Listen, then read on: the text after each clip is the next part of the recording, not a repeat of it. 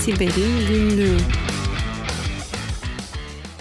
Siber'in Günlüğü'nden herkese iyi haftalar. Ben Kerem. Bu hafta Tuğba aramızda yok. Kendisi son anda biraz hastalandı. Kendisine şifa niyetinde iki tane haber hazırladım. Onları sunmak istiyorum. Bir tanesi kullanıcılara yönelik bir güvenlik açığı ve yamadan bahsedeceğim. Bir tane de şirketlere yönelik bir güvenlik açığı ve yamadan bahsedeceğim. Hadi önce şirkete yönelik olandan bahsedelim. Go Anywhere MFT isimli bir yazılım bu. Daha önce yaklaşık bir ay önce, iki ay önce işte Şubat ayının başında tam tarihi belli değil. Bu açık zaten ortaya çıkmıştı. 7.8 sanırım skoru gayet yüksek, high, yüksek seviyede ve uzaktan e, kod çalıştırılmasını sağlıyor. Bunu kurmuş olan şirketlerin e, sunucularında. Son haftalarda birçok şirket bu açık tarafından hacklendiklerini e, anons etmeye başladılar. Bunlar arasında işte Hitachi enerji şirketi, Rubrik isimli bir güvenlik şirketi, işte Birleşik Krallığın Emeklilik Koruma Fonu var, o organizasyon falan. Bir sürü şirket hacklendiğini açıkladı ve aynı zamanda da FIDE yazılımları tarafından da çokça kullanılan bir açık durumuna gelmiş şu anda. O yüzden acil bir tekrar haber oldu ve buradan da bütün şirketlere bu yamayı bir, yamayı yapmadılarsa hemen yapmalarını, iki, hani bugüne kadar yapmadılarsa belki de bir incident response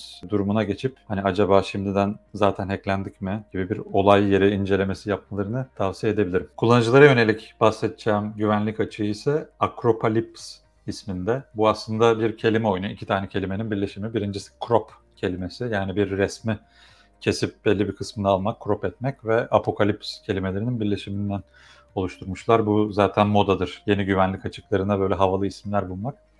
Acropolis, herkesin kullandığını tahmin ettiğim iki tane araç, ekran görüntüsü alma aracında e, var.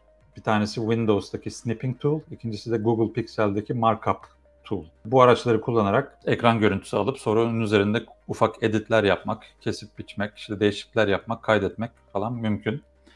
E, açıklıkta, açıklıkta tam burada e, meydana geliyor. Siz eğer bir resmi alıp bu araçlarla crop edip editleyip sonra kaydederseniz güvenlik araştırmacılar ortaya çıkarmış ki o kestiğiniz kısmın etrafındaki yani daha geniş resim kaybolmuyor. O da hala dosya verileri içinde saklanıyor. Dolayısıyla siz sonra o dosyayı birine gönderirseniz onlar o crop ettiğiniz kısmın dışındaki yerlere de ulaşabiliyorlar, geri çıkarabiliyorlar. Bir ihtimal oradaki yani saklamak istediğiniz gizli bilgilere de ulaşabiliyorlar. Bir örnek vermek gerekirse mesela masa üstünüzdeki bir takım dosyaların, programların e, screenshot'ını aldınız. Ama bir kenarında yanlışlıkla gizli bir parola bilgisi ya da bir kredi kart numarası olmaması lazım ama vardı diyelim.